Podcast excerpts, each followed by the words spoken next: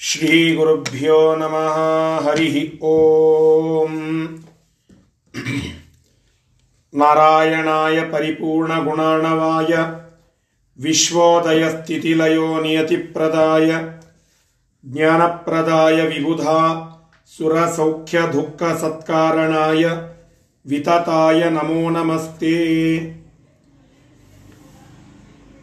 ಅಸ್ಮದ್ಗುರು ಸಮಾರಂಭಾಂ ಟೀಕಾಕೃತ್ಪಾದಮಧ್ಯಮಾಂ ಶ್ರೀಮದಾಚಾರ್ಯಪರ್ಯಂತಾಂ ವಂದೇ ಗುರುಪರಂಪರಾಂ ವಿದ್ಯಾಪೀಠವಿಧಾತಾರಂ ವಿದ್ಯಾರ್ಥಿ ವಿದ್ಯಾರ್ಥಿವತ್ಸಲಂ ವಂದೇ ಮಹಾಮಹಿಮ ಸದ್ಗುರುಂ ಕೇಳಿಸ್ತಾ ಇಲ್ಲ.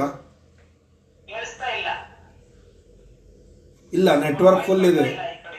ಇಲ್ಲ ನೆಟ್ವರ್ಕ್ ಫುಲ್ ಇದೆ ಕೇಳಿಸ್ತಾ ಇದೆ ಅಂತ ಅನ್ಕೊಳ್ತೀನಿ. ಉಳಿದವ್ರಿಗೆ ಕೇಳಿಸ್ತಾ ಇದೆಯಾ?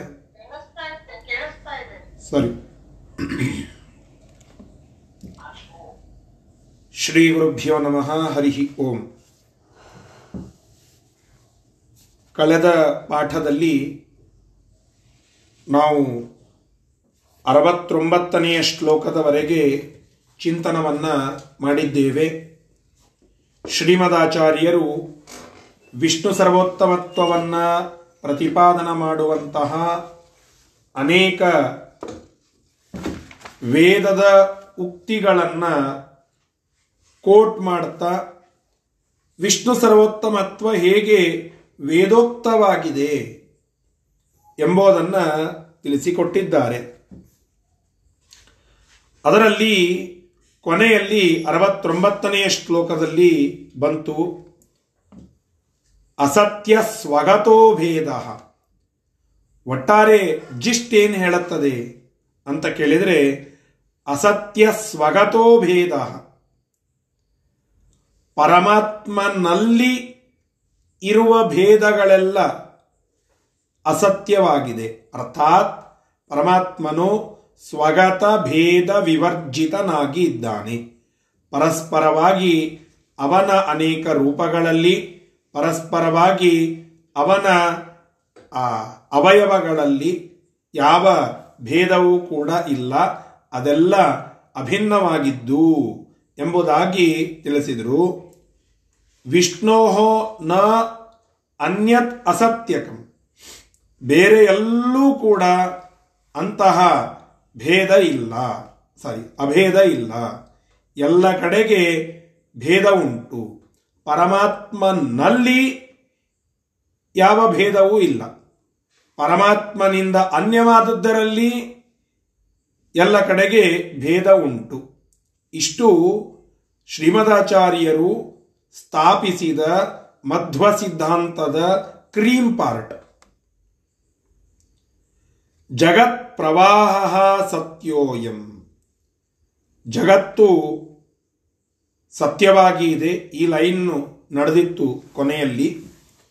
ಜಗತ್ ಪ್ರವಾಹ ಸತ್ಯೋಯಂ ಪಂಚಭೇದ ಸಮನ್ವಿತ. ಜಗತ್ತು ಅದು ಸತ್ಯವಾಗಿ ಇದೆ ಮತ್ತು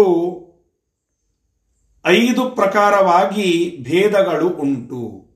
ಇದರಿಂದ ಕೂಡಿರತಕ್ಕಂತಹ ಈ ಶಾಸ್ತ್ರ ಇದು ಅತ್ಯಂತ ಸತ್ಯವಾದದ್ದು ಎಂಬುದಾಗಿ ಇಲ್ಲಿ ನಮಗೆ ತಿಳಿಸಿಕೊಡ್ತಾ ಇದ್ದಾರೆ.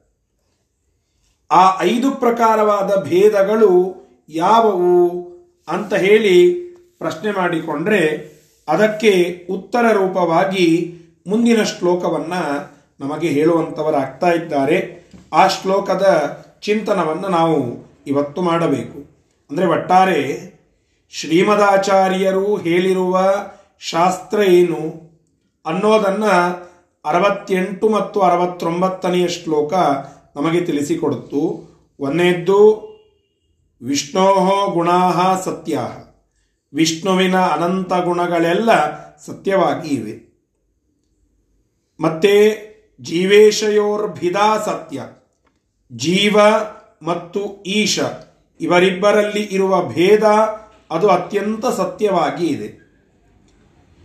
ಮಿಥೋ ಜೀವ ಭೇದ ಸತ್ಯ. ಜೀವ ಜೀವರಲ್ಲಿ ಇರುವ ಪರಸ್ಪರ ಭೇದ ಅದು ಅತ್ಯಂತ ಸತ್ಯವಾಗಿದೆ. ಜಗದೀದೃಶಂ ಸತ್ಯಂ. ಇಂತಹ ಜಗತ್ತು ಇದು ಅತ್ಯಂತ ಸತ್ಯವಾಗಿ ಇದೆ. ಅರ್ಥಾತ್ ಪಾರಮಾರ್ಥಿಕವಾಗಿ ಇದು ಸತ್ಯವಾದದ್ದು. ಕೇವಲ ವ್ಯಾವಹಾರಿಕವಾಗಿ ಅಲ್ಲ.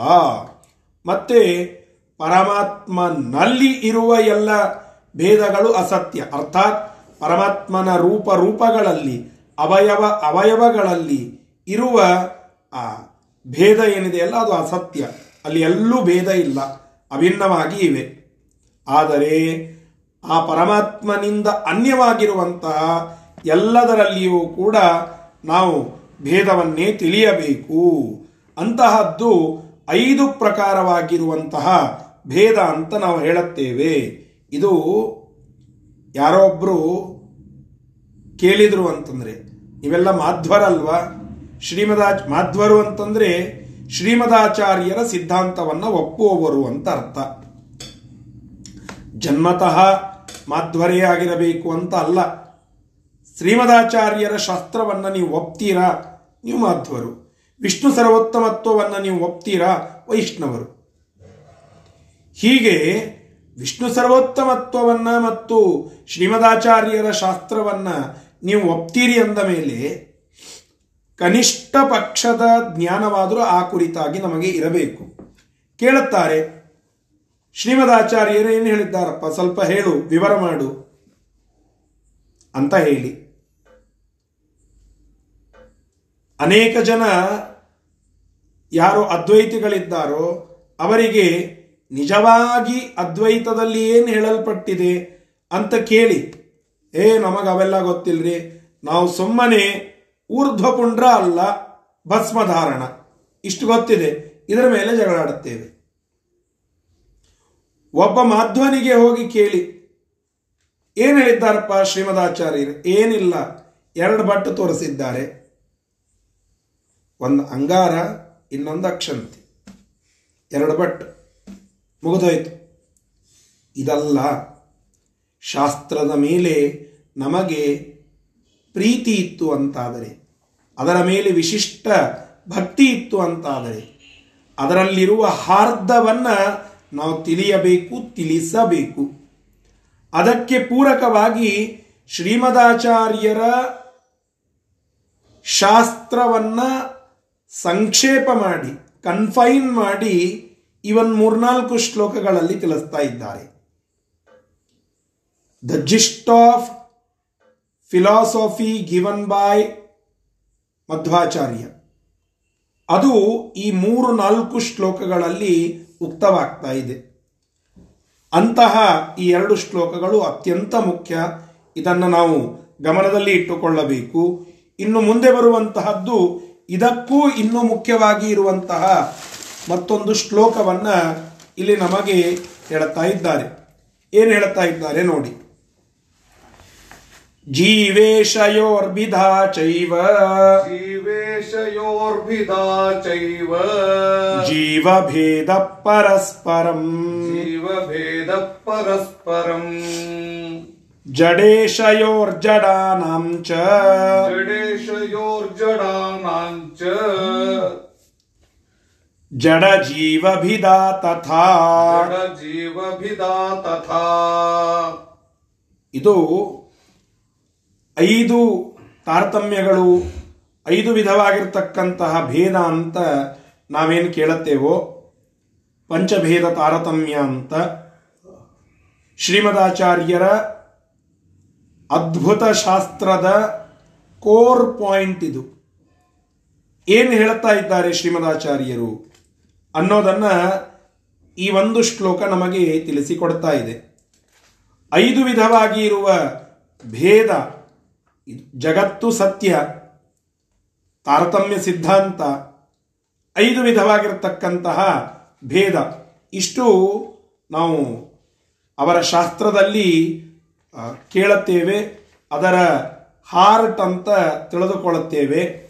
ಆ ವಿಚಾರಗಳನ್ನು ಇಲ್ಲಿ ನಮಗೆ ಹೇಳುತ್ತಾ ಇದ್ದಾರೆ. ಜೀವೇಶಯೋಹೋ ಬಿದಾ. ಬಿದ ಅಂದ್ರೆ ಭೇದ ಅಂತ ಅರ್ಥ. ಜೀವ, ಜೀವಾತ್ಮ, ಈಶ, ಪರಮಾತ್ಮ ಜೀವೇಶಯೋಹೋ ಜೀವಾತ್ಮ ಮತ್ತು ಪರಮಾತ್ಮರಲ್ಲಿ ಬಿಧ ಭೇದ ಉಂಟು. ಅರ್ಥಾತ್ ಜೀವೇಶ ಮತ್, ಜೀವ ಮತ್ತು ಈಶ ಇವರಿಬ್ಬರೂ ಕೂಡ ಅತ್ಯಂತ ಭಿನ್ನರು.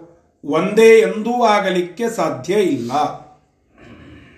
ಇದು ಮೊದಲನೆಯದ್ದು. ಇದನ್ನೇ ಪುರಂದರದಾಸರು ಹೇಳಿದ್ದು, ಜೀವ ಈಶಗೆ ಭೇದ ಸರ್ವತ್ರ ಅಂತ ಹೇಳಿ. ಜೀವ ಮತ್ತು ಈಶನಿಗೆ ಭೇದವು, ಇದು ಮೊದಲನೆಯ ಭೇದ. ಪಂಚಭೇದದಲ್ಲಿ ಮೊದಲನೆಯದ್ದು. ಇನ್ನು ಎರಡನೆಯದ್ದು. ಜೀವ ಭೇದ ಪರಸ್ಪರಂ. ಜೀವ ಜೀವಕ್ಕೆ ಭೇದ. ಜೀವ ಈಶಗೆ ಭೇದ ಸರ್ವತ್ರ. ಜೀವ ಜೀವಕ್ಕೆ ಭೇದ. ಇದು ಎರಡನೆಯದ್ದು. ಅದನ್ನೇ ಹೇಳಿದ್ರು ಜೀವ ಭೇದ ಪರಸ್ಪರಂ. ಪರಸ್ಪರಂ ಜೀವ ಭೇದ ನಾನು ವಿಜಾಪುರದಲ್ಲಿ ನಮ್ಮ ಮನೆಯಲ್ಲಿ ಕುಳಿತುಕೊಂಡು ಪಾಠವನ್ನು ಹೇಳುತ್ತಾ ಇದ್ದೇನೆ. ನೀವು ಪಾಠವನ್ನು ಕೇಳುತ್ತಾ ಇದ್ದೀರಿ. ನಾನು ವಕ್ತ, ನೀವು ಶ್ರೋತೃಗಳು. ವಕ್ತ ಜೀವ ಬೇರೆ, ಶ್ರೋತೃ ಜೀವ ಬೇರೆ. ನಾವಿಬ್ಬರೂ ಒಂದೇ ಆಗಲಿಕ್ಕೆ ಸಾಧ್ಯ ಇಲ್ಲ. ನಮ್ಮಿಬ್ಬರಲ್ಲಿ ಒಂದು ಭೇದ ಉಂಟು. ಹೇಗೆ? ಪರಮಾತ್ಮನಿಗೆ ಮತ್ತು ಜೀವಾತ್ಮನಿಗೆ ಭೇದ ಇದೆಯೋ? ಅದಕ್ಕಂತರೂ ಎಕ್ಸಾಂಪಲಿನ ಅವಶ್ಯಕತೆ ಇಲ್ಲ. ಅವನು ಸರ್ವತಂತ್ರ ಸ್ವತಂತ್ರನಾಗಿದ್ದಾನೆ. ನಾವು ಪರತಂತ್ರರಾಗಿದ್ದೇವೆ. ನಮಗೂ ಸುಖ ಉಂಟು, ಆದರೆ ತಾತ್ಪೂರ್ತಿಕ. ಪರಮಾತ್ಮನ ಸುಖ ಅದು ನಿತ್ಯ. ನಮ್ಮಲ್ಲಿ ಅಜ್ಞಾನ ಉಂಟು. ಅವನಲ್ಲಿ ಅಜ್ಞಾನ ಎಂದಿಗೂ ಇಲ್ಲ. ಅವನು ಸರ್ವಜ್ಞ. ನಾವು ಅಲ್ಪಜ್ಞರು. ಅವನು ಸ್ವಾಮಿ. ನಾವು ದಾಸರು ಈ ಭೇದ ಕ್ಷಣ ಕ್ಷಣಕ್ಕೆ ನಮಗೆ ವ್ಯಕ್ತವಾಗ್ತದೆ. ನಮ್ಮ ಅನುಭವಕ್ಕೆ ಬರ್ತದೆ. ನಾನು ಅನೇಕ ಬಾರಿ ಹೇಳಿದ್ದೇನಲ್ಲ, ಪ, ದೇವರು ಅಂತ ನಮ್ಮನ್ನ ನಾವು ಸಂಬೋಧಿಸಿಕೊಳ್ಳಲಿಕ್ಕೆ ನಮಗೆ ನಾಚಿಕೆ ಆಗ್ತದೆ. ಯಾಕೆ? ಅವ ಮಾಡಿರುವ ಕೆಲಸವನ್ನ ನಮ್ಮಿಂದ ಕಿಂಚಿತ್ತೂ ಮಾಡಲಿಕ್ಕೆ ಸಾಧ್ಯ ಇಲ್ಲ. ನಾವು ಒಂದು ಮನೆ ಕಟ್ಟುವುದರಲ್ಲಿ ಒದ್ದಾಡಿ ಹೋಗಿ ಬಿಡುತ್ತೇವೆ ಒಂದು ಮನೆ ನಾವೇ ಇರಲಿಕ್ಕಾಗಿ, ಮತ್ತೊಬ್ಬರಿಗಾಗಿ ಅಂತ ಅಲ್ಲ. ನಾವೇ ಇರಲಿಕ್ಕಾಗಿ ಒಂದು ಮನೆ ಅದನ್ನು ಕಟ್ಟುವುದರಲ್ಲಿ ಹೈರಾಣಾಗಿ ಹೋಗಿಬಿಡುತ್ತೇವೆ. ಅಂತಹದ್ದು ಪರಮಾತ್ಮ ಇಡೀ ಬ್ರಹ್ಮಾಂಡವನ್ನ ಅಲ್ಲಿರುವ ಎಲ್ಲ ಜೀವರಾಶಿಗಳನ್ನು ನಿರ್ಮಾಣ ಮಾಡಿ, ಸೃಷ್ಟಿ ಮಾಡಿ, ಅವರ ಸ್ಥಿತಿ ಮಾಡಿ, ಪಾಲನ ಮಾಡಿ. ಕೊನೆಯಲ್ಲಿ ಅದರ ಡಿಸ್ಟ್ರಾಯ್ ಕೂಡ ಪರಮಾತ್ಮನೇ ಮಾಡುತ್ತಾನೆ. ಅಂದರೆ ಅವನ ಶಕ್ತಿಯ ಎದುರಿಗೆ point zero zero zero zero ಅನಂತ ಜೀರೋಗಳು, ಮುಂದೆ ಒಂದು ಸಣ್ಣ ಒಂದು. ಅಷ್ಟು ಕೂಡ ನಾವು ಸಮರ್ಥರಲ್ಲ. ಅಂದ ಮೇಲೆ ನಾನೇ ಪರಮಾತ್ಮ ಅಂತ ಹೇಗೆ ತಾನೇ ಹೇಳಿಕೊಳ್ಳಲಿಕ್ಕೆ ಸಾಧ್ಯ? ನಾವು ಮಾಧ್ವರು ಅನ್ನೋದನ್ನು ಒಂದು ಕಡೆಗೆ ಕಟ್ಟಿಡಿ. ಒಬ್ಬ ಸಾಮಾನ್ಯ ಮನುಷ್ಯ ಲಾಜಿಕಲ್ ಆಗಿ ಥಿಂಕ್ ಮಾಡ್ತಾ ಇದ್ದೇನೆ. ಈ ಸೃಷ್ಟಿಯನ್ನು ನಾನು ನೋಡ್ತಾ ಇದ್ದೇನೆ. ನನ್ನ ಮನೆ ನೋಡಿದೆ. ನನ್ನ ಮನೆಯನ್ನ ಕಟ್ಟಿದ ಇಂಜಿನಿಯರ್ ಆರ್ಕಿಟೆಕ್ಟ್ ಮತ್ತು ನಾನು ಒಂದೇ ಆಗಲಿಕ್ಕೆ ಸಾಧ್ಯನ? ಅವನು ಅದ್ಭುತವಾಗಿ ಈ ಭವನವನ್ನು ನಿರ್ಮಾಣ ಮಾಡುವ ಸಾಮರ್ಥ್ಯ ಉಳ್ಳವನು ಆದರೆ ನಾನು ಆ ಸಾಮರ್ಥ್ಯ ಹೊಂದಿದವನಲ್ಲ. ನಮ್ಮ ಅನುಭವಕ್ಕೆ ಗೋಚರವಾಗ್ತದೆಯಲ್ಲ ಇದು? ಹೀಗಾಗಿ ಆಚಾರ್ಯರು ಅನುಭವಕ್ಕೆ ಗೋಚರವಾಗುವ ಶಾಸ್ತ್ರವನ್ನೇ ಹೇಳಿದರು ಜೀವೇಶಯೋರ್ಭಿದ. ಜೀವ, ಈಶಗೆ ಭೇದ ಸರ್ವತ್ರ. ಜೀವ ಮತ್ತು ಈಶನಿಗೆ ಸದಾಕಾಲ ಎಲ್ಲ ಕಡೆಗೂ ಕೂಡ ಭೇದವೇ ಉಂಟು. ಎಲ್ಲ ಕಡೆಗೆ ಅಲ್ಲಿ ಪುರಂದರದಾಸರು ಸರ್ವತ್ರ ಅಂತ ಒಂದು ಶಬ್ದ ಇಟ್ರು. ಯಾಕೆ ಸರ್ವತ್ರ ಅಂತ ಇಟ್ರು? ಚಿಂತನೆ ಮಾಡಬೇಕು. ಸರ್ವತ್ರ ಅಂತ ಯಾಕೆ ಇಟ್ರು? ಮುಕ್ತಿಗೆ ಹೋದ ಮೇಲೂ ಸರ್ವತ್ರ ಅಂದರೆ ಎಲ್ಲ ಕಡೆಗೆ. ಮುಕ್ತಿಗೆ ಹೋದ ಮೇಲೂ ಮುಕ್ತನಾಗಿರುವಾಗ ಆ ಅವಸ್ಥೆಯಲ್ಲಿಯೂ ಕೂಡ ಪರಮಾತ್ಮನಿಂದ ಅತ್ಯಂತ ಭಿನ್ನರೆ, ಅವನಿಗಿಂತ ಕನಿಷ್ಠರೇ ಎಂಬುದನ್ನು ತೋರಿಸ್ಕೊಡ್ಲಿಕ್ಕೆ ಪುರಂದರದಾಸರು ಅಲ್ಲಿ ಹೇಳಿದ್ದು, ಜೀವ ಏಷಗೆ, ಜೀವ ಈಶಗೆ ಭೇದ ಸರ್ವತ್ರ ಅಂತ ಹೇಳಿ. ಅದನ್ನೇ ಇಲ್ಲಿ ಆಚಾರ್ಯರು ಜೀವೇಶಯೋರ್ಭಿದ ಅಂತ ಹೇಳಿದರು. ಇನ್ನು ಎರಡನೆಯದ್ದು, ಜೀವಭೇದ ಪರಸ್ಪರಂ. ಅಲ್ರಿ, ಜೀವನಿಗೆ, ಈಶನಿಗೆ ಭೇದ ಹೇಳಲಿ ಜೀವ ಜೀವರು, ನಾನು ಜೀವ, ಮತ್ತೊಬ್ಬನು ಜೀವ. ಅವನು ಅಜ್ಞಾನಿ, ನಾನು ಅಜ್ಞಾನಿ. ಅವನು ಅಲ್ಪಜ್ಞ, ನಾನು ಅಲ್ಪಜ್ಞ. ಅವನು ಅಲ್ಪಶಕ್ತ, ನಾನು ಅಲ್ಪಶಕ್ತ. ಹೀಗೆ ನಾವೆಲ್ಲ ಒಂದೇ ಕೆಟಗರಿ ಅಂತ ತಿಳಿದುಕೊಂಡು ಬಿಡೋಣ ಅಂತ ಹೇಳುತ್ತೀರಾ? ಇಲ್ಲ ಅಂತ ಹೇಳುತ್ತಾರೆ ಆಚಾರ್ಯರು. ಪ್ರತಿಯೊಬ್ಬರ ಆ ಸ್ವರೂಪದಲ್ಲಿ ಭೇದ ಉಂಟು. ಪರಸ್ಪರವಾಗಿ ಎಲ್ಲ ಜೀವರು ಕೂಡ ಅತ್ಯಂತ ಭಿನ್ನರಾಗಿ ಇದ್ದಾರೆ. ನಾನು, ವಕ್ತ, ನೀವು, ಶ್ರೋತೃಗಳು ನಮ್ಮಿಬ್ಬರಲ್ಲಿ ಭೇದ ಉಂಟು. ಇದು ನಮ್ಮ ಅನುಭವಕ್ಕೂ ಗೋಚರವಾಗುವಂತಹ ಒಂದು ವಿಷಯ. ನಾನು ಬಿಜಾಪುರದಲ್ಲಿ ಕುಳಿತಿದ್ದೇನೆ. ನೀವು ನಿಮ್ಮ ನಿಮ್ಮ ಊರಿಗಳಲ್ಲಿ ಕುಳಿತುಕೊಂಡು ಪಾಠಗಳನ್ನು ಕೇಳುತ್ತಾ ಇದ್ದೀರಾ? ನಾ ಬಿಜಾಪುರದಲ್ಲಿಯೇ ನನ್ನ ಮನೆಯಲ್ಲಿ ನಾನು ಕುಳಿತುಕೊಂಡಿದ್ದೇನೆ. ನೀವು ತಮ್ಮ ತಮ್ಮ ಮನೆಗಳಲ್ಲಿ ಆ ಎಲ್ಲ ಶ್ರೋತೃಗಳು ಕುಳಿತುಕೊಂಡದ್ದು ಅವರ ಅನುಭವಕ್ಕೆ ಗೋಚರ. ಹೀಗಾಗಿ ಪರಸ್ಪರ ಜೀವರಲ್ಲಿ ಭೇದ ಉಂಟು. ಇದು ಎರಡನೆಯ ಭೇದ. ಮುಂದೆ ನೋಡಿ. ಜಡೇಶಯೋರ್ ಜಡಾನಾಂಚ ಜಡ ಈಶಯೋಹೋ. ಹೇಗೆ? ಜೀವೇಶಯೋಹೋ ಅದಲ್ಲ. ಹಂಗೆ ಜಡೇಶಯೋಹೋ. ಜಡ ಮತ್ತು ಈಶ. ಅಲ್ರಿ, ಇದೆಷ್ಟು ಸಿಂಪಲ್ ನೋಡಿ. ಜೀವ ಈಶರಿಗೇನೆ ಭೇದ ಅಂದ ಮೇಲೆ ಚೈತನ್ಯವೇ ಇಲ್ಲದ ಒಂದು ಜಡ ಪದಾರ್ಥ ಹೇಗೆ ಭಗವಂತನಾಗಲಿಕ್ಕೆ ಸಾಧ್ಯ? ಆದ್ದರಿಂದ ಜಡ ಮತ್ತು ಜೀವ ಇವರಿಬ್ಬರಲ್ಲಿಯೂ ಭೇದ ಉಂಟು. ಇದು ಮೂರನೆಯ ಒಂದು ಸಿದ್ಧಾಂತ ಆಚಾರ್ಯರು ತಿಳಿಸಿದ್ದು. ಜಡಾನಾಂಚ ಜಡ ಜಡಗಳಿಗೆ ಭೇದ. ಜಡ ಮತ್ತು ದೇವರಿಗೆ ಭೇದ, ಅದೇ ರೀತಿಯಾಗಿ ಜಡ ಜಡಗಳಿಗೂ ಭೇದ ಉಂಟು. ನನ್ನ ಮನೆಯಲ್ಲಿ ನಾನು ಬಳಸುವ ಪುಸ್ತಕ ಒಂದು ಜಡ ಪದಾರ್ಥ. ನಿಮ್ಮ ನಿಮ್ಮ ಮನೆಗಳಲ್ಲಿ ನೀವು ಹಿಡಿದುಕೊಂಡು ಕುಳಿತುಕೊಂಡಿರುವ ಪುಸ್ತಕ ಅದೂ ಜಡ ಪದಾರ್ಥ. ನನ್ನ ಬಳಿ ಇರುವ ಪುಸ್ತಕ, ನಿಮ್ಮ ಬಳಿ ಇರುವ ಪುಸ್ತಕ ಭಿನ್ನವಾಗಿ ಇವೆ. ಅವೆರಡು ಒಂದೇ ಆಗಲಿಕ್ಕೆ ಶಕ್ಯವಿಲ್ಲ. ಅನುಭವ ಸಿದ್ಧ ಇದು. ಇದಕ್ಕೇನು ಪ್ರತ್ಯೇಕ ಸಿದ್ಧಾಂತ ಬೇಕಾಗಿಲ್ಲ. ಅನುಭವ ಸಿದ್ಧ ಇದು. ಕೊನೆಯಲ್ಲಿ ಹೇಳುತ್ತಾರೆ, ಇದು ನಾಲ್ಕನೆಯದ್ದು. ಇನ್ನು ಕೊನೆಯಲ್ಲಿ ಹೇಳುತ್ತಾರೆ, ಜಡ ಜೀವ ಭಿದಾ ತಥಾ. ಜಡ ಮತ್ತು ಜೀವ ಇವರಿಬ್ಬರೂ ಭಿನ್ನರಾಗಿದ್ದಾರೆ. ನಾನು ನನ್ನ ಪುಸ್ತಕ ಒಂದೇ ಅಲ್ಲ. ಪುಸ್ತಕ ನನ್ನಿಂದ ಭಿನ್ನವಾಗಿ ಇದೆ. ಪುಸ್ತಕ ಜಡ. ನಾನು ಚೇತನ. ಈ ಜೀವ ಆ ಜೀವನ ಪುಸ್ತಕ ಇವೆರಡು ಭಿನ್ನವಾಗಿ ಇವೆ. ಆದ್ದರಿಂದ ಐದು ವಿಧವಾಗಿ ಭೇದ ಸಿದ್ಧಾಂತವನ್ನ ಆಚಾರ್ಯರು ತಿಳಿಸಿಕೊಡುತ್ತಾರೆ. ಜೀವ ಈಶಯೋಹೋ ವಿಧ. ಜೀವ ಮತ್ತು ಈಶ. ಇವರಿಬ್ಬರಲ್ಲಿ ಭೇದ. ಜೀವ ಜೀವರಿಗೆ ಭೇದ.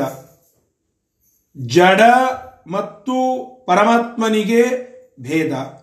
ಜಡ ಮತ್ತು ಮತ್ತೊಂದು ಜಡ ಪದಾರ್ಥಕ್ಕೆ ಭೇದ.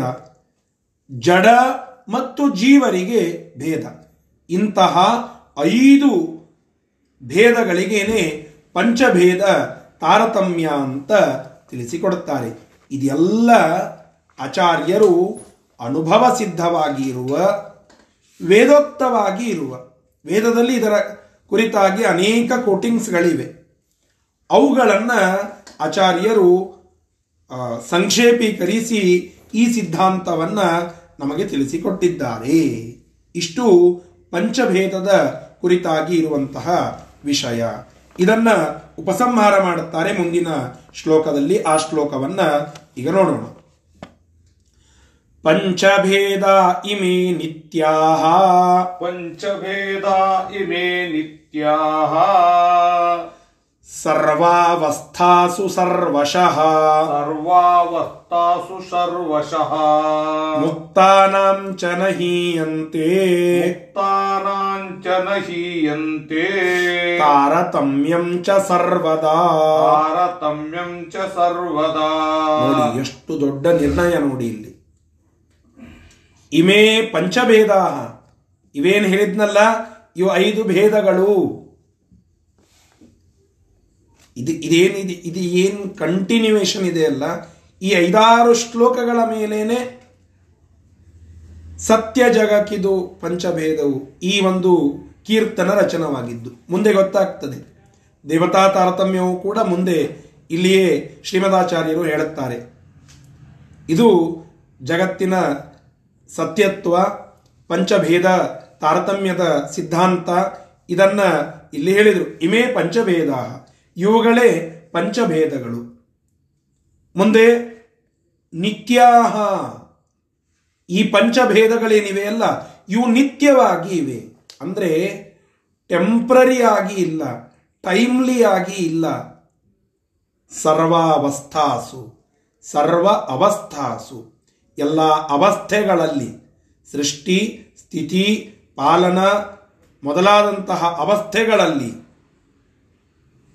ಸರ್ವಶಃ ಎಲ್ಲರಿಗೂ ಅನ್ವಯವಾಗುವಂತೆ ಈ ಒಂದು ಭೇದ ಸಿದ್ಧಾಂತ ನಿತ್ಯವಾಗಿ ಇದೆ. ಅಂದರೆ ಸೃಷ್ಟಿ ಆದ ನಂತರದಲ್ಲಿ ಈ ಭೇದ ಸಿದ್ಧಾಂತ ಹುಟ್ಟುತ್ತದ? ಇಲ್ಲ. ಸೃಷ್ಟಿಗಿಂತ ಮುಂಚೆ ಆವಾಗಲೂ ಇರುತ್ತದೆ. ಸೃಷ್ಟಿಯಾದ ನಂತರ ಆವಾಗಲೂ ಇರುತ್ತದೆ. ಹೀಗೆ ಸ್ವರೂಪತಃ ಈ ಭೇದ ಉಂಟು. ಜೀವ ಜೀವರಲ್ಲಿ ಸ್ವರೂಪತಃ ಭೇದ ಉಂಟು. ಜೀವ ಈಶರಲ್ಲಿ ಸ್ವರೂಪತಃ ಭೇದ ಉಂಟು. ಅಂದರೆ ಏನು ಹೇಳಲಿಕ್ಕೆ ಹೊರಟಿದ್ದಾರೆ ಅಂತಂದರೆ, ಈಗ ಪರಮಾತ್ಮ ನಮ್ಮನ್ನು ಸೃಷ್ಟಿ ಮಾಡಿದ ಮೇಲೆ ಸೃಷ್ಟಿಕರ್ತ ಅನ್ನುವ ಪೊಸಿಷನ್ ಅನ್ನ ಪಡೆದುಕೊಳ್ಳುತ್ತಾನೆ. ಆ ಸೃಷ್ಟಿಕರ್ತ ಆದ ಮೇಲೆ ನಾವು ಸೃಷ್ಟಿಕರ್ತೃಗಳಲ್ಲ, ಅವನು ಸೃಷ್ಟಿಕರ್ತ ಅನ್ನುವ ಭೇದ ಹುಟ್ಟುತ್ತದೆ. ಅಂದ ಮೇಲೆ ಭೇದ ನಿತ್ಯ ಅಂತ ಹೇಗೆ ಹೇಳುತ್ತೀರಿ? ಪ್ರಶ್ನೆ ತುಂಬಾ ಸೂಕ್ಷ್ಮವಾಗಿ ಇದೆ. ಇವತ್ತು ನಮ್ಮ ಜೊತೆಗೇನೆ ಇರುವ ಒಬ್ಬ ವ್ಯಕ್ತಿ ನಾಳೆಯ ದಿನ ಐ ಎ ಎಸ್ ಪರೀಕ್ಷೆಯನ್ನು ಪಾಸ್ ಆಗಿ ಕಲೆಕ್ಟರ್ ಆದ. ಇವತ್ತು ನನಗೆ ಅವನಿಗೆ ಭೇದ ಇಲ್ಲ. ನಾಳೆ ಹೇಳಿ. ನಾಳೆ ಅವನಿಗೆ ಆರ್ಡರ್ ಲೆಟರ್ ಕೈಯಲ್ಲಿ ಬಂದ ಕೂಡಲೇ ಅವನು ಆ ಸೀಟ್ ಮೇಲೆ ಕೂತ್ ಕೂಡಲೇ ಅವನಿಗೆ ನನಗೆ ಭೇದ ಹೇಳಿ. ಹಾಗೆ ಇಲ್ಲ ಅಂತ ಹೇಳುತ್ತಾರೆ. ಯಾಕೆ ಅಂದರೆ ಪರಮಾತ್ಮನ ಪೊಸಿಷನ್ ಅಬಾಧಿತ. ಅದು ನಿತ್ಯ. ಪರಮಾತ್ಮ ಇವತ್ತು ನಿತ್ಯ, ಅರ್ಥಾತ್ ಇವತ್ತು ಸರ್ವೋತ್ತಮ, ನಾಳೆ ಅಲ್ಲ, ನಾಡಿದ್ದು ಸರ್ವೋತ್ತಮ, ಹಾಗಿಲ್ಲ. ಪರಮಾತ್ಮನ ಸರ್ವೋತ್ತಮತ್ವ ಅದು ಅಬಾಧಿತ. ಅವನು ಸದಾಕಾಲ ಉತ್ತಮನೇ. ಎಲ್ಲ ಕಾಲಗಳಲ್ಲಿ, ಎಲ್ಲ ದೇಶಗಳಲ್ಲಿ ಅವನು ಸರ್ವೋತ್ತಮನೇ. ಆದ್ದರಿಂದ ಆ ಭೇದ ಏನಿದೆ ಅಲ್ಲ ಸರ್ವೋತ್ತಮತ್ವ ಇವನಲ್ಲಿ ಉಂಟು ಅಂದ ಮೇಲೆ ಉಳಿದವರು ಅವನಿಗಿಂತ ಕಡಿಮೆ ಅಂತ ಪ್ರತ್ಯೇಕ ಹೇಳಬೇಕಾಗಿಲ್ಲ. ಆದ್ದರಿಂದ ಆ ಪಂಚಭೇದಗಳನ್ನ ಏನು ಹೇಳಿದ್ರಲ್ಲ, ಇದು ಅತ್ಯಂತ ಸತ್ಯ, ನಿತ್ಯ. ಸತ್ಯವೂ ಹೌದು, ನಿತ್ಯವೂ ಹೌದು, ಈ ಪಂಚಭೇದಗಳು. ಸ್ವರೂಪತಃ ಜೀವ ಜೀವರಲ್ಲಿ, ಜಡ ಜೀವರಲ್ಲಿ, ಜಡ ಜಡಗಳಲ್ಲಿ, ಜಡ ಪರಮಾತ್ಮನಲ್ಲಿ ಜೀವ ಪರಮಾತ್ಮರಲ್ಲಿ ಭೇದ ಅದು ನಿತ್ಯವಾಗಿದೆ ಎಲ್ಲ ಅವಸ್ಥೆಗಳಲ್ಲಿ, ಎಲ್ಲ ಕಾಲಗಳಲ್ಲಿ, ಎಲ್ಲರಲ್ಲಿ. ಅಲ್ರಿ, ಮೋಕ್ಷ ಪಡೆಯೋದು ಯಾಕೆ? ಸುಖಕ್ಕಾಗಿ. ಸುಖ ಯಾರ ಸ್ವತ್ತು? ಪರಮಾತ್ಮನ ಸ್ವತ್ತು. ಪರಮಾತ್ಮನ ಸ್ವತ್ತಾದ ಸುಖವನ್ನು ನಾವು ಪಡೆಯಬೇಕು ಅನ್ನೋದಕ್ಕೆ ಮೋಕ್ಷ ಪಡಿತೇವೆ. ಆ ಮೋಕ್ಷಕ್ಕಾಗಿನೇ ನಿಮ್ಮ ಮುಂದೆ ಕೂತು ಪಾಠ ಕೇಳ್ತಾ ಇದ್ದೇವೆ. ಒಬ್ಬ ವಿದ್ಯಾರ್ಥಿ ಕಷ್ಟಪಟ್ಟು ಪರೀಕ್ಷೆಯನ್ನು ಪಾಸ್ ಮಾಡುತ್ತಾನೆ. ಯಾಕೆ ಪಾಸ್ ಮಾಡುತ್ತಾನೆ? ಒಬ್ಬ ಒಳ್ಳೆ ಹುದ್ದೆಯಲ್ಲಿ ಇರುವ ವ್ಯಕ್ತಿಯನ್ನು ನೋಡುತ್ತಾನೆ. ಅವನಂತೆ ಆಗಬೇಕು ಅಂತ ಹೇಳಿ. ಒಳ್ಳೆ ಒಬ್ಬ ಭಾರಿಯಾದಂತಹ ಗೌರ್ಮೆಂಟ್ ಆಫೀಸರ್ ಇದ್ದಾನೆ. ಅವನನ್ನು ನೋಡಿ, ಏನು ಐಶ್ವರ್ಯ ಅವನದ್ದು? ಎಂತಹ ಅದ್ಭುತವಾದ ಜಾಣ್ಮೆ ಅವನದ್ದು? ಏನು ಗೌರವ ಸಿಗ್ತದೆ ಅವನಿಗೆ? ಅವನಂತೆ ನಾನಾಗಬೇಕು. ಓದ್ತಾನೆ, ಕಷ್ಟಪಡ್ತಾನೆ, ಪರೀಕ್ಷೆ ಬರೀತಾನೆ ಪಾಸ್ ಆಗ್ತಾನೆ, ಅದೇ ಪೊಸಿಷನ್ನಿಗೆ ಹೋಗ್ತಾನೆ. ಆ ಪೊಸಿಷನ್ನಿಗೆ ಹೋದ ಮೇಲೂ ಅವನು ನಾನು ನೀಚ ಉಚ್ಚ ಅನ್ನುವ ಭೇದ ಅಲ್ಲೂ ಉಂಟು ಅಂತ ಹೇಳಿದರೆ ಆ ವಿದ್ಯಾರ್ಥಿಗೆ ಖೇದ ಆಗೋದಿಲ್ವೇನು? ಅದರಂತೆ ಮೋಕ್ಷದಲ್ಲಿಯೂ ಕೂಡ, ಮುಕ್ತಿಯಲ್ಲಿಯೂ ಕೂಡ ಮುಕ್ತಿಯನ್ನ ಪಡೆಯೋದೇ ಪರಮಾತ್ಮನ ಆ ಅದ್ಭುತ ಸ್ವತ್ತಾಗಿರುವ ಸುಖವನ್ನ ಪಡೆಯಲಿಕ್ಕೆ. ಮತ್ತೆ ಅವನ ಸುಖವನ್ನ ನಾವು ಪಡೆದ ಮೇಲೆ ನಾನು ಮತ್ತು ಪರಮಾತ್ಮ ಇಬ್ಬರು ಒಂದೇ ಆಗ್ತೇವೆ. ಬೇಡ. ಮೋಕ್ಷಕ್ಕಿಂತ ಮುಂಚೆ ಬೇಡ. ಮೋಕ್ಷ ಪಡೆದಾದ ಮೇಲಾದರೂ ಬೇಕಲ್ವಾ? ಅಂತ ಕೇಳಿದರೆ ಆಚಾರ್ಯರ ನಿರ್ಣಯ ಬಂತು. ಇಲ್ಲಪ್ಪ, ಹಾಗಾಗೋದಿಲ್ಲ. ಮುಕ್ತಾನಾಂಚ ನಹೀಯಂತೆ. ಮುಕ್ತಿಯನ್ನ ಪಡೆದಾದ ಮೇಲೂ ನಿನ್ನ ಸ್ವರೂಪ ಬದಲಾಗೋದಿಲ್ಲ. ನಹೀಯಂತೆ, ನಾಶವಾಗೋದಿಲ್ಲ. ನೀನು ಎಲ್ಲಿರಬೇಕೋ ಅಲ್ಲಿಯೇ ಇರ್ತೀಯ. ಆದರೆ ನಿನ್ನ ಯೋಗ್ಯತಾನುಸಾರವಾಗಿ ನೀನು ಸುಖವನ್ನು ಪಡೀತಾ ಇರ್ತೀಯ. ಅವನಂತೆ ನೀನಾದರೂ ಅವನಂತೆ ನೀನಾದರೂ, ಅವನೇ ನೀನಾಗಲಿಕ್ಕೆ ಶಕ್ಯವಿಲ್ಲ.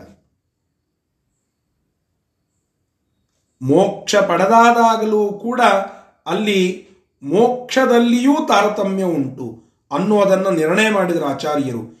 ಇದನ್ನ ಯಾವ ಮತಾಚಾರ್ಯರೂ ತಿಳಿಸ್ಲಿಲ್ಲ. ಮೋಕ್ಷವನ್ನು ಪಡೆದಾದ ಮೇಲೆ ಒಂದೆದ್ದು ಅದ್ವೈತ ಮತ ಅಂತರೂ ಮೋಕ್ಷ ಅಂತನ್ನುವ ಕನ್ಸೆಪ್ಟೇ ಇಲ್ಲ. ಪರಮಾತ್ಮನ ಒಟ್ಟಿಗೆ ನಾವು ಲೀನರಾಗೋದು, ಅರ್ಥಾತ್ ಒಂದೇ ಆಗೋದು, ನಾವು ಪರಮಾತ್ಮ ಒಂದೇ. ಸುಮ್ಮನೆ ಇಲ್ಲಿ ವ್ಯವಹಾರಕ್ಕಾಗಿ ಭೇದ ಅಂತ ತೋರಿಸ್ತದೆ. ಆದರೆ ಮತ್ತೆ ನಾವು ಪರಮಾತ್ಮ ಒಂದೇ ಆಗ್ತೇವೆ, ಐಕ್ಯ ಅಂತನ್ನುವ ಸಿದ್ಧಾಂತವನ್ನೇ ಒಪ್ಪುವವರು. ಇನ್ನು ರಾಮಾನುಜರು, ವಿಶಿಷ್ಟಾದ್ವೈತಿಗಳು ಸಣ್ಣ ಒಂದು ಚೇಂಜ್ ಅನ್ನ ಅಲ್ಲಿ ಮಾಡಿದರು. ಏನಂತ?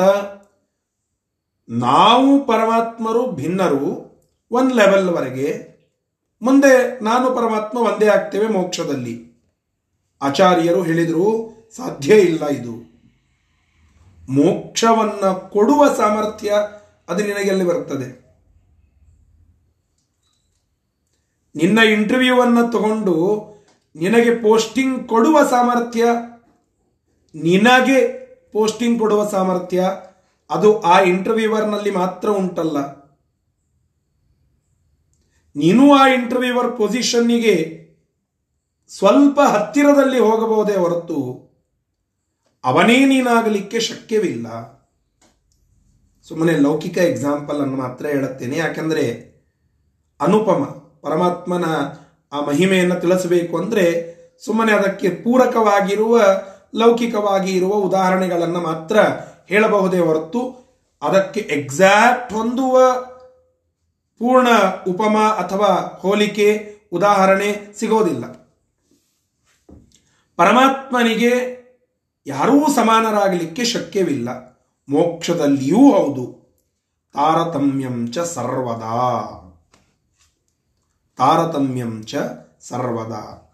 ತಾರತಮ್ಯ ಇದು ಸರ್ವದಾ, ಸದಾಕಾಲ ಉಂಟು, ನಿತ್ಯವಾಗಿ ಇದೆ.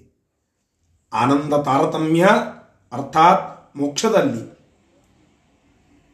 ಈ ಪಂಚಭೇದ ತಾರತಮ್ಯ ಇದು ಸದಾಕಾಲ ನಿತ್ಯವಾಗಿ ಇದೆ. ಮೋಕ್ಷ ಪಡೆದಾಗಲೂ ಕೂಡ ಆ ಸ್ವರೂಪ ಬದಲಾಗುವುದಿಲ್ಲ ಎಂಬುವಂತಹ ಆ ಒಂದು ಸಿದ್ಧಾಂತವನ್ನು ಇಲ್ಲಿ ನಮಗೆ ತಿಳಿಸಿಕೊಡ್ತಾ ಇದ್ದಾರೆ. ಇಷ್ಟು ಈ ಒಂದು ವಿಚಾರವನ್ನು ಇಲ್ಲಿ ಹೇಳಿದರು. ಇಲ್ಲಿಯವರೆಗೆ ಪಂಚಭೇದಗಳ ಒಂದು ವಿಷಯವನ್ನು ತಿಳಿಸಿದರು. ಇನ್ನು ದೇವತಾ ತಾರತಮ್ಯದ ವಿಚಾರವನ್ನು ಮುಂದಿನ ಶ್ಲೋಕದಲ್ಲಿ ಹೇಳುತ್ತಾ ಇದ್ದಾರೆ. ಅದನ್ನು ನೋಡೋಣ. ಕ್ಷಿತಿಪ ಮನುಷ್ಯ ಗಂಧರ್ವ क्षितिप मनुष्य गंधर्वा ದೇವಾಶ್ಚ ಪಿತರಶ್ಚಿರಾ देवाश्च पितरश्चिराः ಆಜಾನಜ ಕರ್ಮಜಾಶ್ಚ आजानजा कर्मजाश्च ದೇವಾ ಇಂದ್ರ ಪುರಂದರ देवा इन्द्रपुरन्दरः ದೇವತೆಗಳಲ್ಲಿ ತಾರತಮ್ಯ ಹೇಗುಂಟು ಎಂಬುದನ್ನು ಸ್ವಲ್ಪ ಸಂಕ್ಷೇಪ ಮಾಡಿ ಇನ್ನೊಂದು ಮೂರ್ನಾಲ್ಕು ಶ್ಲೋಕಗಳಲ್ಲಿ ಹೇಳುತ್ತಾ ಇದ್ದಾರೆ. ಕ್ಷಿತಿಪ, ಕ್ಷಿತಿಪರು ಅಂತಂದ್ರೆ, ಕ್ಷಿತಿ ಅಂದ್ರೆ ಭೂಮಿ, ಪ ಅಂದ್ರೆ ಒಡೆಯ, ಭೂಮಿಗೆ ಒಡೆಯ ಅರ್ಥಾತ್ ಚಕ್ರವರ್ತಿ ಅಂತ ಅರ್ಥ. ಕ್ಷಿತಿಪರು, ಮನುಷ್ಯೋತ್ತಮರು ಮತ್ತು ಚಕ್ರವರ್ತಿಗಳು ಅಂತ ಟಿಪ್ಪಣಿಕಾರರು ಬರೀತಾರೆ, ಕ್ಷಿತಿಪರು ಅಂದ್ರೆ. ಮುಂದೆ ಮನುಷ್ಯ ಗಂಧರ್ವ. ಇಲ್ಲಿ ಮನುಷ್ಯರು ಮತ್ತು ಗಂಧರ್ವರು ಅಂತ ಬೇರೆ ಬೇರೆ ಅಲ್ಲ. ಗಂಧರ್ವರು ಅಂತ ಯಾರಿದ್ದಾರಲ್ಲ, ಅವರು ದೇವ, ದೇವರ ಸೇವಕರು, ಗಂಧರ್ವರು. ಆ ಗಂಧರ್ವರು ದೇವದೂತರು, ಅವರಲ್ಲಿ ಎರಡು ಪಂಗಡ. ಒಂದು ಮನುಷ್ಯ ಗಂಧರ್ವ, ಇನ್ನೊಂದು ದೇವಗಂಧರ್ವ ಅಂತ ಹೇಳಿ. ದೇವತೆಗಳಿಂದ ಸಾಕ್ಷಾತ್ತಾಗಿ ಆಜ್ಞೆಯನ್ನು ಪಡೆದು ದೇವದೂತರಾಗಿ ಕಾರ್ಯನಿರ್ವಹಿಸುವವರು ಇವರು ದೇವದೂತರು. ಅಂದರೆ ದೇವಗಂಧರ್ವರು. ಇನ್ನ ಇನ್ನೊಬ್ಬರ ಮುಖದಿಂದ ದೇವತೆಗಳ ಆಜ್ಞೆಯನ್ನು ಸ್ವೀಕಾರ ಮಾಡಿ ಕೆಲಸ ಮಾಡುವವರೇನಿದ್ದಾರಲ್ಲ, ಇವರು ಮನುಷ್ಯಗಂಧವರು. ಸ್ವಲ್ಪ ಅವರಲ್ಲಿಯೇ ಭೇದ. ಅದಕ್ಕೆ ಹೇಳ್ತಾ ಇದ್ದಾರೆ, ಕ್ಷಿತಿಪ, ಮನುಷ್ಯರಲ್ಲಿ ಉತ್ತಮರು. ಮನುಷ್ಯ ಗಂಧರ್ವ, ಮನುಷ್ಯ ಅಂದ್ರೆ ಪರಮುಖದಿಂದ ಆಜ್ಞೆಯನ್ನ ಪಡೆದು ದೇವದೂತರಂತೆ ಕಾರ್ಯ ಮಾಡುವವರು ಮನುಷ್ಯ ಗಂಧರ್ವರು ಅಂತ ಅರ್ಥ. ಅವರು ದೇವಾಶ್ಚ, ದೇವಗಂಧರ್ವರು. ಅರ್ಥಾತ್ ದೇವತೆಗಳಿಂದ ಸಾಕ್ಷಾತ್ತಾಗಿ ಆಜ್ಞೆಯನ್ನ ಪಡೆದು ದೇವದೂತರಾಗಿ ಕಾರ್ಯನಿರ್ವಹಿಸುವವರು. ಈಗ ಈ ಲೌಕಿಕದಲ್ಲಿ ನಾವು ನೋಡುತ್ತೇವಲ್ಲ. ಗೋರ್ಮೆಂಟಿನಿಂದ ಡೈರೆಕ್ಟ್ ಆಗಿ ಅಪಾಯಿಂಟ್ ಆದಂಥವರು. ಗೋರ್ಮೆಂಟಿನ ಆಜ್ಞೆಯನ್ನ ಒಂದು ಸಂಘ, ಸಂಸ್ಥೆ, ನಿಗಮ ಇತ್ಯಾದಿಗಳು ಪಡೆದುಕೊಂಡು ಒಬ್ಬ ವ್ಯಕ್ತಿಗೆ ಕೆಲಸ ಕೊಡುತ್ತದೆ. ಅವನು ಗೋರ್ಮೆಂಟ್ ನೌಕರದಾರನೇ ಸೆಮಿ ಗೌರ್ಮೆಂಟ್ ನೌಕರದಾರ. ಡೈರೆಕ್ಟ್ ಗೋರ್ಮೆಂಟಿನಿಂದ ಬಂದಿತ್ತು ಅಂದ್ರೆ ಡೈರೆಕ್ಟ್ ಗೋರ್ಮೆಂಟಿನ ನೌಕರದಾರ. ಹೇಗೋ? ಹಾಗೆ ಮನುಷ್ಯ ಗಂಧರ್ವ ದೇವಗಂಧರ್ವ ದೇವಗಂಧರ್ವರು ಡೈರೆಕ್ಟ್ ಅಪಾಯಿಂಟ್ಮೆಂಟ್. ಮನುಷ್ಯ ಗಂಧರ್ವರು ಮಧ್ಯದಲ್ಲಿ ಒಂದು ಸಂಸ್ಥೆ, ಆ ಸಂಸ್ಥೆಯ ಮೂಲಕ ಗೌರ್ಮೆಂಟಿನ ಆದೇಶಗಳನ್ನು ಪಡೆದುಕೊಂಡು ಕೆಲಸವನ್ನ ನಿರ್ವಹಿಸುವವರು. ಹೀಗೆ ಮನುಷ್ಯ ಗಂಧರ್ವ, ದೇವಾಶ್ಚ ಮನುಷ್ಯ ಗಂಧರ್ವರು ಮತ್ತು ದೇವಗಂಧರ್ವರು ಅದೇ ಪ್ರಕಾರವಾಗಿ ಪಿತೃಗಳಲ್ಲಿಯೂ ಕೂಡ ಎರಡು ವಿಧ ಅಂತ ಹೇಳುತ್ತಾರೆ. ಸಾಮಾನ್ಯ ಪಿತೃಗಳು ಮತ್ತು ಅವರಿಗಿಂತ ಮುಂಚಿತವಾಗಿ ಪರಮಾತ್ಮನಿಂದ ಸೃಷ್ಟಿಯಾಗಿರುವ ಕೆಲವು ವಿಶಿಷ್ಟ ಲಕ್ಷಣಗಳನ್ನು ಹೊಂದಿರುವ ಚಿರಾಹ, ಚಿರದೇವತೆಗಳು, ಅರ್ಥಾತ್ ಚಿರಪಿತೃಗಳು ಅಂತ ಕರೀತೇವೆ. ಅವರಲ್ಲಿಯೂ ಅದೇ ವಿಧ. ಅಂದರೆ ಡೈರೆಕ್ಟ್ ಆಗಿ ಅಪಾಯಿಂಟ್ ಆದವರು ಚಿರಪಿತೃಗಳು. ಅವರಿಗಿಂತ ಸ್ವಲ್ಪ ಕಡಿಮೆ ನಂತರದಲ್ಲಿ ಸೃಷ್ಟಿಯಾದಂಥವರು, ಸೃಷ್ಟರಾಗಿರತಕ್ಕಂಥವರು, ಅವರು ನಾವಿಲ್ಲಿ ಅವರನ್ನು ಸಾಮಾನ್ಯ ಪಿತೃಗಳು ಅಂತ ಕರೀತೇವೆ. ಹೀಗೆ ಸಾಮಾನ್ಯ ಪಿತೃಗಳು ಮತ್ತು ಚಿರಪಿತೃಗಳು ಅಂತ ಎರಡು. ಮನುಷ್ಯೋತ್ತಮರು ಮನುಷ್ಯ ಗಂಧರ್ವರು ದೇವಗಂಧರ್ವರು ಮತ್ತು ಸಾಮಾನ್ಯ ಪಿತೃಗಳು ಚಿರಪಿತೃಗಳು ಮತ್ತೆ ಆಜಾನಜಾಹ. ದೇವತೆಗಳಲ್ಲಿ ಎರಡು ವಿಧ. ಆಜಾನಜ ದೇವತೆಗಳು ಮತ್ತು ಕರ್ಮಜಾಶ್ಚ, ಕರ್ಮಜರಾಗಿರ್ತಕ್ಕಂಥವರು, ಕರ್ಮಜ ದೇವತೆಗಳು ಅಂತ. ಅಜಾನಜ ದೇವತೆಗಳು ಅಂತಂದ್ರೆ ಏನು?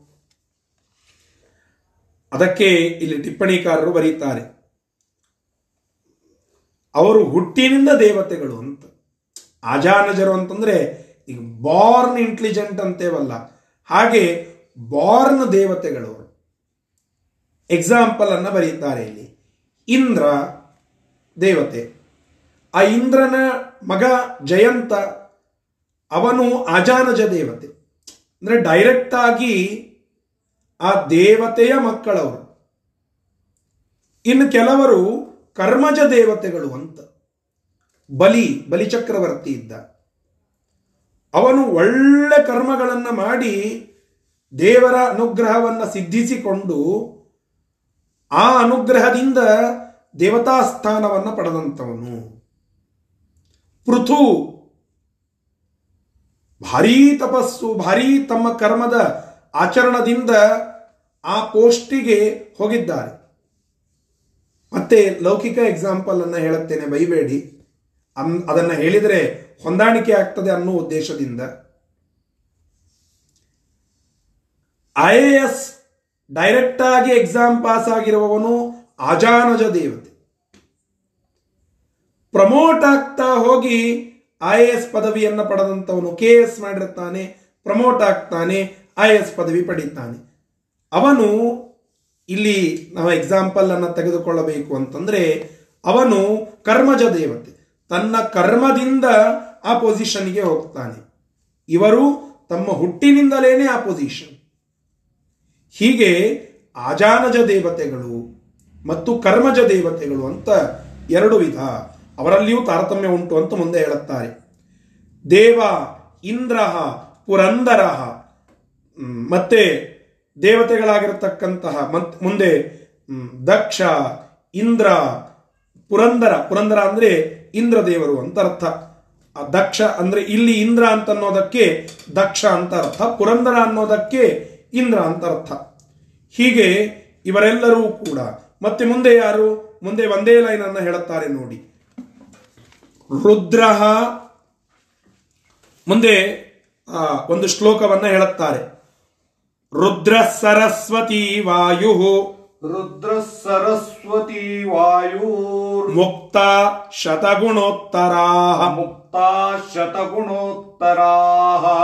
ಮುಂದೆ ನೋಡಿ ರುದ್ರರು ಸರಸ್ವತಿ ವಾಯು ಮುಕ್ತರು ಇವರೆಲ್ಲ ಒಬ್ಬರಿಗಿಂತ ಒಬ್ಬರು ನೂರ್ನೂರು ಪಟ್ಟು ಶ್ರೇಷ್ಠರಾಗಿರತಕ್ಕಂಥವರು. ಶತಗುಣೋತ್ತರ ಅವರಲ್ಲಿ ತಾರತಮ್ಯ ಉಂಟು. ಅಂದರೆ ಕ್ಷಿತಿಪರಿಗಿಂತ ಮುಂದೆ ಬರುವಂತಹ ಮನುಷ್ಯ ಗಂಧರ್ವರು ಅವರಿಗಿಂತ ದೇವಗಂಧರ್ವರು, ಅವರಿಗಿಂತ ಸಾಮಾನ್ಯ ಪಿತೃಗಳು, ಅವರಿಗಿಂತ ಚಿರಪಿತೃಗಳು, ಮುಂದೆ ಅವರಿಗಿಂತ ಕರ್ಮಜ ದೇವತೆಗಳು, ಅವರಿಗಿಂತ ಆಜಾನಜ ದೇವತೆಗಳು, ದಕ್ಷ, ಇಂದ್ರ, ಮತ್ತೆ ಮೊದಲಾದಂತಹ ರುದ್ರ, ಸರಸ್ವತಿ, ಇವರೆಲ್ಲರೂ ಶತಗುಣೋತ್ತರ ಮುಂದೆ ನೂರ್ನೂರು ಪಟ್ಟು ಶ್ರೇಷ್ಠರಾಗಿ ಇರ್ತಕ್ಕಂಥವರು ಎಂಬುದನ್ನ ಇಲ್ಲಿ ನಮಗೆ ತಿಳಿಸ್ತಾ ಇದ್ದಾರೆ. ಮತ್ತೆ ಈ ರುದ್ರದೇವರಿಗಿಂತ ಯಾರ ಶ್ರೇಷ್ಠರು, ಸಮಾನರು ಹೇಗೆ ಅನ್ನೋದನ್ನ ಮುಂದಿನ ಎರಡು ಶ್ಲೋಕಗಳಲ್ಲಿ ಹೇಳುತ್ತಾ ಇದ್ದಾರೆ. ಅದನ್ನು ನೋಡೋಣ. ಏಕೋ ಇದೆಲ್ಲ ವಿಧಿತವಾಗಿರುವ ವಿಷಯವೇ, ಅಂದ್ರೆ ಗೊತ್ತಿರುವ ವಿಷಯವೇ. ಆಚಾರ್ಯರು ನಿರ್ಣಯ ಮಾಡಿದ್ದು ಏನು ಅನ್ನೋದನ್ನು ತಿಳಿದುಕೊಳ್ಳಬೇಕು. ಏಕೋ ಬ್ರಹ್ಮ ಚ ವಾಯುಶ್ಚ. ಏಕೋ ಬ್ರಹ್ಮಾ ಚ ವಾಯುಶ್ಚ. ವಿಂದ್ರೋ ರುದ್ರ ಸಮಸ್ತಥಾ. ವಿಂದ್ರೋ ರುದ್ರ ಸಮಸ್ತತಾ ಏಕೋ ರುದ್ರಸ್ತಥಾ ಶೇಷೋ. ಏಕೋ ರುದ್ರಸ್ತತಾ ಶೇಷೋ. ನ ಕಶ್ಚಿದ್ವಾಯುನಾ ಸಮಃ ನ ಕಶ್ಚಿದ್ವಾಯುನಾ ಸಮಃ ಮುಕ್ತೇಷು ಶ್ರೀಸ್ತಥಾ ವಾಯೋ. ಮುಕ್ತೆ ಗುಣಿತಾ ಗುಣೈಃ ಸಹಸ್ರಗುಣಿತಾ ಗುಣೈ ತಥೋನಂತ ಗುಣೋ ವಿಷ್ಣು. ತಥೋನಂತ ಗುಣೋ ವಿಷ್ಣು ನ ಕಶ್ಚಿತ್ ತತ್ಸಮ ಸದಾ. ನ ಕಶ್ಚಿತ್ ತತ್ಸಮ ಸದಾ. ಏಕಃ ಒಂದೇ ಅಂತೆ ಯಾರು? ಬ್ರಹ್ಮ ಚ ವಾಯುಶ್ಚ. ಬ್ರಹ್ಮ ಮತ್ತು ವಾಯು ಇಬ್ರು ಒಂದೇ. ಲೋಕದಲ್ಲಿಯೂ ಅದೇ ರೂಢಿಯ ರೂಢಿಯಲ್ಲಿ ಇದೆ. ಬ್ರಹ್ಮದೇವರು ಅಂದ್ರೂ ಒಂದೇ, ವಾಯುದೇವರು ಅಂದ್ರೂ ಒಂದೇ. ಒಂದೇ ಅಂತಂದ ಕೂಡಲೇ ಮತ್ತೆ ಏಕ ಅಂದ್ರೆ ಐಕ್ಯ ಐಕ್ಯ ಅಂದ್ರೆ ಅದೇ ಸಿದ್ಧಾಂತವನ್ನ ನೀವು ಒಪ್ಪಿದಂತಾಯ್ತಲ್ಲ ಅಂತ ಅನ್ನಬೇಡಿ. ಟಿಪ್ಪಣಿಕಾರರು ಬರೀತಾರೆ, ಇಬ್ಬರು ಒಂದೇ ಅಂದ್ರೆ ಯಾವ ಲೆಕ್ಕದಲ್ಲಿ? ಆ ಪೊಸಿಷನ್ ಇವರಿಗೆ ಗ್ಯಾರಂಟಿ ಆಗಿದೆ. ಅನ್ನುವ ಲೆಕ್ಕದಲ್ಲಿ ಇಬ್ರು ಒಂದೇ. ಒಬ್ಬನು ಟ್ರೇನಿಯಾಗಿ ಇದ್ದಾನೆ, ಅವನಿಗೆ ಆ ಪೊಸಿಷನ್ ಪಕ್ಕ ಅನ್ನುವ ಲೆಕ್ಕದಲ್ಲಿ ಅವರೆಲ್ಲ ಒಂದೇ ಹೇಳ್ರಿ. ಅಂತೇವಲ್ಲ, ಹಾಗೆ ಬ್ರಹ್ಮದೇವರ ಪದವಿ ಪ್ರಸ್ತುತ ವಾಯುದೇವರಿಗೆ ಫಿಕ್ಸ್ ಆದ್ದರಿಂದ ಅವರಿಬ್ಬರನ್ನ ಒಂದೇ ಲೆಕ್ಕದಲ್ಲಿ ಹಿಡಿತೇವೆ. ಏಕೋ ಬ್ರಹ್ಮಾಚ ವಾಯುಶ್ಚ. ಮತ್ತೆ ವೀಂದ್ರೋ ರುದ್ರ ಸಮಸ್ತಥಾ. ವೀಂದ್ರ. ವೀಂದ್ರ ವಾಹನ ಅಂತ ಕರಿತೇವಲ್ಲ ಪರಮಾತ್ಮನಿಗೆ, ಗರುಡ ಅಂತ ಅರ್ಥ ವೀಂದ್ರ ಅಂದ್ರೆ. ಆ ಗರುಡ ರುದ್ರ ಸಮಸ್ತಥ, ರುದ್ರದೇವರಿಗೆ ಸಮಾನ. ರುದ್ರ ಮತ್ತು ಗರುಡರು ಸಮಾನ. ಅಲ್ಲೂ ಅದೇ ಲೆಕ್ಕ. ಅಲ್ಲೂ ಅದೇ ಲೆಕ್ಕ. ಆ ಪೊಸಿಷನ್ ಅವರಿಗೆ ಫಿಕ್ಸ್ ಅಂತ ಈ ಪ್ರಕಾರವಾಗಿ. ಶಿವ ಅಂದ್ರೆ ಏಕೋ ರುದ್ರಸ್ತಥಾ ಶೇಷ ಅದೇ ರೀತಿಯಾಗಿ ರುದ್ರ ಮತ್ತು ಶೇಷರು ಒಂದೇ. ನಕಶ್ಚಿತ್ ಕಶ್ಚಿತ್ ವಾಯುನಾ ಸಮಹ ನಕಶ್ಚಿತ್ ಕಶ್ಚಿತ್ ವಾಯುನಾ ಸಮಹ ಮುಕ್ತರಲ್ಲಿ ವಾಯುದೇವರಿಗೆ ಸಮರಾದಂಥವರು ಯಾರೂ ಇಲ್ಲ. ಅಂದ್ರೆ ಬ್ರಹ್ಮ ಮುಕ್ತ ಬ್ರಹ್ಮರನ್ನ ಬಿಟ್ಟು ಉಳಿದ ತಳಗಿನ ಮುಕ್ತರು ಯಾರಿದ್ದಾರಲ್ಲ, ಅವರು ಯಾರೂ ವಾಯುದೇವರಿಗೆ ಸಮಾನರಲ್ಲ. ಕ್ಲಿಯರ್ ಮಾಡಿಕೊಳ್ಳಿ, ಮುಕ್ತರಲ್ಲಿ ಬ್ರಹ್ಮದೇವರು ಇರ್ತಾರೆ ಅಂದ್ರೆ ಬ್ರಹ್ಮದೇವರ ಪೊಸಿಷನ್ನಿಗೆ ಬಂದು ಮುಕ್ತರಾಗಿರುತ್ತಾರೆ. ಅವರು ಒಂದು ಪಕ್ಕಕ್ಕೆ ಇಡಿ ಅವರ ನಂತರದಲ್ಲಿ ಬರುವ ರುದ್ರರಾಗಿರಿ, ರುದ್ರರಾಗಿ ಮೋಕ್ಷವನ್ನು ಪಡೆದಂಥವರು. ನೀವು ಮೊನ್ನೆ ಕೇಳಿದ್ರಲ್ಲ ಮನುಷ್ಯೋತ್ತಮರಲ್ಲಿ ಮೋಕ್ಷವನ್ನು ಪಡೆದಂಥವರು. ಅವರ್ಯಾರೂ ವಾಯುದೇವರಿಗೆ ಸಮಾನರಲ್ಲ, ಅವರಿಗಿಂತ ತಳಗಡೆ ಅಂತ ಅರ್ಥ. ಮುಂದೆ, ಮುಕ್ತೇಶು ಶ್ರೀಹಿ ತಥಾ. ಮುಕ್ತರಾಗಿರ್ತಕ್ಕಂಥವರಲ್ಲಿ ವಾಯುವಿಗಿಂತ ಮಹಾಲಕ್ಷ್ಮೀ ದೇವಿ ಮಹಾಲಕ್ಷ್ಮೀ ದೇವಿ ಸಾವಿರ ಪಟ್ಟು ದೊಡ್ಡವಳಂತೆ ಸಹಸ್ರ ಗುಣಿತಾ ಗುಣೈಹಿ ಮುಕ್ತರಿಗಿಂತ ವಾಯುದೇವರು ಶ್ರೇಷ್ಠರು, ವಾಯುದೇವರಿಗಿಂತ ವಾಯುದೇವರಿಗಿಂತ ಸಹಸ್ರ ಗುಣಿತಾ ಗುಣೈಹಿ. ಸಹಸ್ರ ಪಟ್ಟು, ಸಾವಿರ ಪಟ್ಟು, ಶ್ರೇಷ್ಠ ಸಾವಿರ ಪಟ್ಟು ಅಂದ್ರೆ ಒಂದು ಸುಮ್ಮನೆ ನಂಬರ್ ಅಷ್ಟೇ. ದೊಡ್ಡ ಪ್ರಮಾಣದಲ್ಲಿ ಶ್ರೇಷ್ಠಳಾಗಿರ್ತಕ್ಕಂಥವಳು ಲಕ್ಷ್ಮೀದೇವಿ. ತತಃ ಅನಂತ ಗುಣ. ಆ ಲಕ್ಷ್ಮೀದೇವಿಗಿಂತ ಅನಂತ ಅನಂತ ಪಟ್ಟು ಮಿಗಿಲು ವಿಷ್ಣು. ವಿಷ್ಣು ಪರಮಾತ್ಮ. ಅವನಿಗಿಂತ ನಕಶ್ಚಿತ್ ತತ್ಸಮಸ್ಸದ. ಸಮಾನರಾಗಿರತಕ್ಕಂಥವರು ಮತ್ತೊಬ್ಬರು ಯಾರೂ ಇಲ್ಲ. ಇದೇನು ಹೇಳುತ್ತಾ ಇದೆಯಲ್ಲ ಇದು ವೇದೋಕ್ತವಾಗಿರುವಂತಹದ್ದು ಅಂತ ಮುಂದೆ ಹೇಳುತ್ತಾರೆ. ಕನ್ಕ್ಲೂಡ್ ಮಾಡಿಬಿಡುತ್ತೇನೆ, ಬ್ರಹ್ಮದೇವರು, ವಾಯುದೇವರು ಒಂದು ಲೆಕ್ಕದಲ್ಲಿ ಸಮಾನರು. ರುದ್ರದೇವರು, ಗರುಡದೇವರು ಸಮಾನರು. ರುದ್ರದೇವರು, ಶೇಷದೇವರು ಸಮಾನರು. ವಾಯುದೇವರಿಗೆ ಮೋಕ್ಷದಲ್ಲಿ ಸಮಾನರಾಗಿರ್ತಕ್ಕಂಥವರು ಯಾರೂ ಇಲ್ಲ. ಅರ್ಥಾತ್ ಮುಕ್ತ ಬ್ರಹ್ಮದೇವರನ್ನು ಬಿಟ್ಟು. ಮುಂದೆ ಮೋಕ್ಷವನ್ನ ಪಡೆದಂಥವರಲ್ಲಿಯೂ ಕೂಡ ವಾಯುದೇವರಿಗೆ ಯಾರು ಸಮಾನ ಇರಲ್ಲ ವಾಯುವೆ, ವಾಯುವಿಗಿಂತ ಲಕ್ಷ್ಮೀದೇವಿ ಸಹಸ್ರ ಗುಣಿತಾ ಗುಣೈ ಸಹಸ್ರ ಸಹಸ್ರ ಪಟ್ಟು ಮಿಗಿಲಾಗಿ ಇರುವಂತಹ ಸಾಮರ್ಥ್ಯವುಳ್ಳವಳು ಆ ಲಕ್ಷ್ಮೀದೇವಿಗಿನ ಗಿಂತ ಅನಂತ ಪಟ್ಟು ಮಿಗಿಲಾಗಿರ್ತಕ್ಕಂಥವನು ವಿಷ್ಣು. ಅವನಿಗಿಂತ ಮತ್ತೊಬ್ಬರಾರು ಮಿಗಿಲಿಲ್ಲ. ಈ ಸಿದ್ಧಾಂತವೇ ಅತ್ಯಂತ ಶ್ರೇಷ್ಠವಾಗಿರುವ ಸಿದ್ಧಾಂತ. ಯಾಕೆ ಅನ್ನೋದನ್ನ ಈ ಮುಂದಿನ ಶ್ಲೋಕದಲ್ಲಿ ಹೇಳುತ್ತಾರೆ. ಎಪ್ಪತ್ತೈದನೆಯ ಶ್ಲೋಕದಲ್ಲಿ ಆ ಒಂದು ಶ್ಲೋಕವನ್ನ ಹೇಳಿ ಈ ವಿಚಾರವನ್ನು ಮುಕ್ತಾಯಗೊಳಿಸಿಬಿಡೋಣ. ಇತ್ಯಾದಿ ವೇದ ವಾಕ್ಯಂ ವಿ ಇತ್ಯಾದಿ ವೇ ವೇದವಾಕ್ಯಂ ವಿ. ವಿಷ್ಣೋರುತ್ಕರ್ಷ ವಿಷ್ಣು ಉತ್ಕರ್ಷಮೇವ. ಇತ್ಯಾದಿ ವೇದವಾಕ್ಯಂ. ಇತ್ಯಾದಿ ವೇದವಾಕ್ಯಂ. ವಿಷ್ಣೋರುತ್ಕರ್ಷಮೇವ ವಿಷ್ಣೋರ್ ಉತ್ಕರ್ಷಮೇವ. ವಾಕ್ಯತ್ಯುಚ್ಚೈಃ ವಾಕ್ಯತ್ಯುಚ್ಚೈಃ ತಾತ್ಪರ್ಯಂ ಮಹದತ್ರೇತ್ಯುಕ್ತಂ. ತಾತ್ಪರ್ಯಂ ಮಹದತ್ರೇತ್ಯುಕ್ತಂ ಯೋ ಮಾಮಿತಿ ಸ್ವಯಂ ತೇನ. ಯೋ ಮಾಮಿತಿ ಸ್ವಯಂ ತೇನ. ಕೆಲವು ಡೈರೆಕ್ಟ್ ಆಗಿ ಆ ಶ್ಲೋಕಗಳು ಆ, ವೇದದ ವಾಕ್ಯ ಗೀತೆಯ ವಾಕ್ಯ ಡೈರೆಕ್ಟ್ ಆಗಿ ಇರೋಣದ್ರಿಂದ ಅದೇ ಧಾಟಿಯಲ್ಲಿ ಬರೋದಿಲ್ಲ ಅಷ್ಟೇ. ಆ, ಶ್ಲೋಕ ತಪ್ಪಾಗಿದೆ ಅಂತ ಅಲ್ಲ ಶ್ಲೋಕ ಸರಿಯಾದದ್ದೇ ಅದೇ ರೀತಿಯಾಗಿ ಬರೋದಿಲ್ಲ ಅಷ್ಟೇ. ಇತ್ಯಾದಿ ವೇದವಾಕ್ಯಂ. ಈ ಪ್ರಕಾರವಾಗಿ ಇರುವಂತಹದ್ದೆಲ್ಲ ವೇದವಾಕ್ಯ. ಅಂದ್ರೆ ಹಿಂದೆ ಏನು ಹೇಳಿದ್ರಲ್ಲ, ಅದೆಲ್ಲ ವೇದವಾಕ್ಯ. ಮುಂದೆ, ವಿಷ್ಣೋಹೋ ಉತ್ಕರ್ಷಮೇವ. ವಿಷ್ಣುವಿನ ಸರ್ವೋತ್ತಮತ್ವವನ್ನೇ ಹೇಳುವಂತಹದ್ದು. ತಾತ್ಪರ್ಯಂ ಮಹದತ್ರ ಇತ್ಯುಕ್ತಂ. ಇದರ ತಾತ್ಪರ್ಯ ಏನಿದೆಯಲ್ಲ ಅದು ಮಹದತ್ರ ಇತ್ಯುಕ್ತಂ. ಪರಮಾತ್ಮನಿಂದಲೇನೆ ಶ್ರೇಷ್ಠವಾಗಿ ಹೇಳಲ್ಪಟ್ಟಂತಹದ್ದು. ಎಲ್ಲಿ? ಸ್ವಯಂ ತೇನು ಅವನಿಂದಲೇನೆ ಹೇಳಲ್ಪಟ್ಟದ್ದು. ಎಲ್ಲಿ? ಗೀತೆಯಲ್ಲಿ ಯೋಮಾಮೀವ ಮಸಮ್ಮೂಢೋ ಜಾನಾತಿ ಪುರುಷೋತ್ತಮಂ ಸಸರ್ವ ವಿದ್ಭಜತಿ ಮಾಂ ಸರ್ವಭಾವೇನ ಭಾರತ ಎಂಬುದಾಗಿ ಗೀತೆಯಲ್ಲಿ ಹೇಳಲ್ಪಟ್ಟಂತಹ ಮಾತು. ಹೀಗೆ ವೇದದಲ್ಲಿ ಹೇಳಲ್ಪಟ್ಟಿದೆ, ಗೀತೆಯಲ್ಲಿ ಹೇಳಲ್ಪಟ್ಟಿದೆ. ಆದ್ದರಿಂದ ಪರಮಾತ್ಮನನ್ನ ಪ್ರತಿಪಾದನ ಮಾಡುವ ವೇದ ಪರಮಾತ್ಮನೇ ಹೇಳಿದಂತಹ ಗೀತೆ ಇವೆಲ್ಲದರಲ್ಲಿ ಈ ಪಂಚಭೇದ, ತಾರತಮ್ಯ ಸಿದ್ಧಾಂತ, ಜಗತ್ ಸತ್ಯತ್ವ ಇವೆಲ್ಲ ಉಕ್ತವಾಗಿದೆ. ಆದ್ದರಿಂದ ವೇದವನ್ನು ನಾವು ಗ್ರಹಣ ಮಾಡಬೇಕು. ಆದ್ದರಿಂದ ವೇದೋಕ್ತವಾಗಿರುವ ಈ ವಿಚಾರವನ್ನೆಲ್ಲ ನಾವು ಕನ್ಸಿಡರ್ ಮಾಡಲೇಬೇಕು, ಒಪ್ಪಲೇಬೇಕು. ಇದೇ ಶ್ರೀಮದಾಚಾರ್ಯರ ನಿರ್ಣಯ. ಇಷ್ಟು ಇಲ್ಲಿ ಹೇಳುತ್ತಾ ಇದ್ದಾರೆ. ಶ್ರೀಕೃಷ್ಣಾರ್ಪಣಮಸ್ತು. ಹರಯೇ ನಮಃ.